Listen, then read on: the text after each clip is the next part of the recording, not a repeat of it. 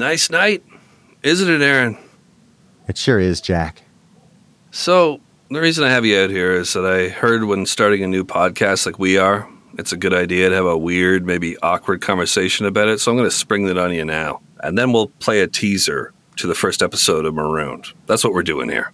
Absolutely. Sounds good. Perfect. So, let's quickly talk about Marooned. That's the name of the new podcast, Marooned. And it's stories of the catastrophically lost. We're covering just about everything under that umbrella, which we've come to realize includes much more than just the idea of a castaway on a deserted island, say, right, Aaron?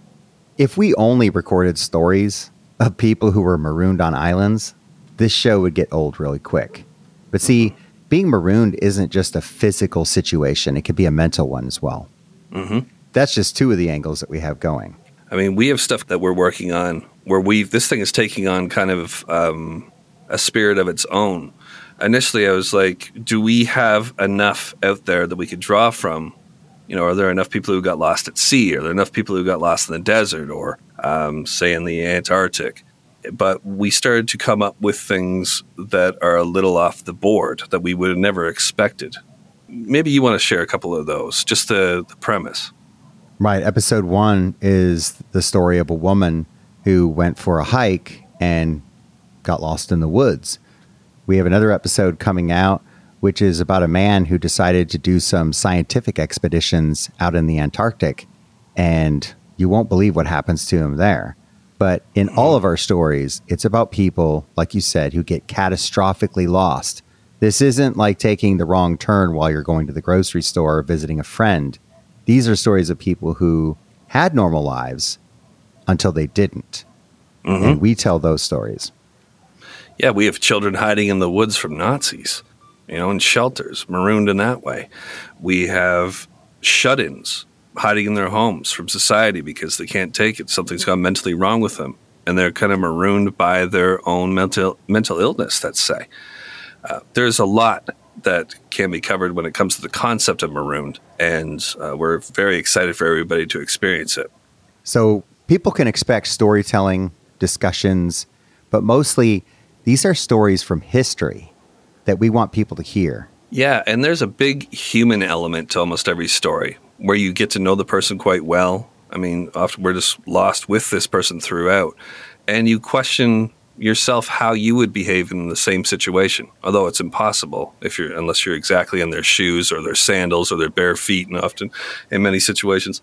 But you can imagine it, and it kind of opens up a whole new uh, way of thinking and absorbing a podcast. I found it to be quite personal the way that I've been experiencing it, researching it, writing it. How about you, Aaron? Same. I think a big part of it too is you have empathy for these people. It's so easy for people to Monday morning quarterback and say, oh, well, they should have done this or they should have done that. You'll find in these stories, we're going to put you in their shoes as best we can, as best as we understand their situation to be. Yep, they're often perilous, usually inspiring. All of it's completely compelling. So I think right now it's time that we let Maroon speak for itself, Aaron. Here is the teaser for episode one Inchworm. And I should mention you'll hear this noise when it comes to a cut in the episode. This is a teaser once again. We just want to introduce you to it for the full episode. Head over to Marooned right now for the first two full episodes. The Appalachian Trail stretches 2,200 miles between Georgia and Maine, passing through 14 states along the ancient Appalachian Mountain Range of the eastern United States. Some of Mother Earth's most majestic terrain can be experienced while traversing the AT, a monster of a trail that calls more than 3 million people each year into its many mouths. The surrounding woods always managing to swallow a few when no one's looking. On July 22, 2013, after having spent the night in a trail lean to known as Poplar Ridge Shelter, Gerry prepares to set off early. She often gets an early start as she's slower than your typical traveler.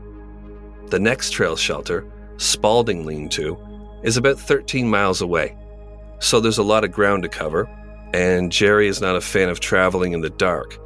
In fact, Aaron, it's been shared that Gerry was both afraid of the dark and of being alone. Like many of us. Let's be honest. Well, you're in an area where you're not used to being, right? Right. Or even if you have been there, there's something about being in the dark in a vulnerable spot like that. Yeah, absolutely. A fellow hiker named Dottie takes a photo of Inchworm before she sets off at around 6:30 a.m. of July 22nd, 2013, a Monday. Geraldine Largay appears vibrant. She wears a red sweater, khaki shorts, with her socks pulled up to protect from bugs, cuts, and scrapes. She smiles widely, hair tucked into a bandana, eyes shining behind her glasses. At this point of the trek, Aaron, Gerry is only 200 miles from the end of the Appalachian Trail. She is so close to finishing the first half of her quest. She does look happy, doesn't she, Aaron? Well, look at what she's accomplished, right? Yeah. She can see the end in sight, essentially. Yeah. So this is all up. Everything's pointing forward. Everything's great. And Yeah. of course, George has been there all along, meeting meeting with her and making sure she gets the supplies she needs. Yeah. So once she gets to the end, now, now she gets to do the flip flop. And that has to be a huge accomplishment. Yeah, this part is probably the more difficult because it ends in a mountain here at the end.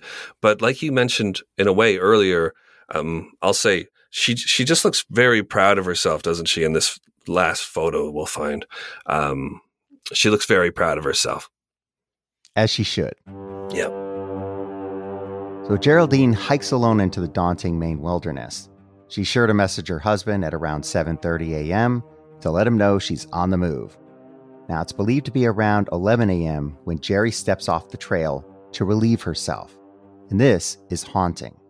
To imagine Inchworm slowly head into the brush to do something that's so typical on the trail, but to never reemerge. It's like the woods swallowed her. That's it for now. If you like what you're hearing, head to the brand new podcast, Marooned. You can find it wherever you listen to your podcasts. The entire inaugural episode, Inchworm, is waiting for you right now, as well as the second episode. Go find these, listen to them, and subscribe, rate, and review. We'll see you there. Be safe. Don't get lost along the way. Remember, that's marooned. Your life just might depend on it.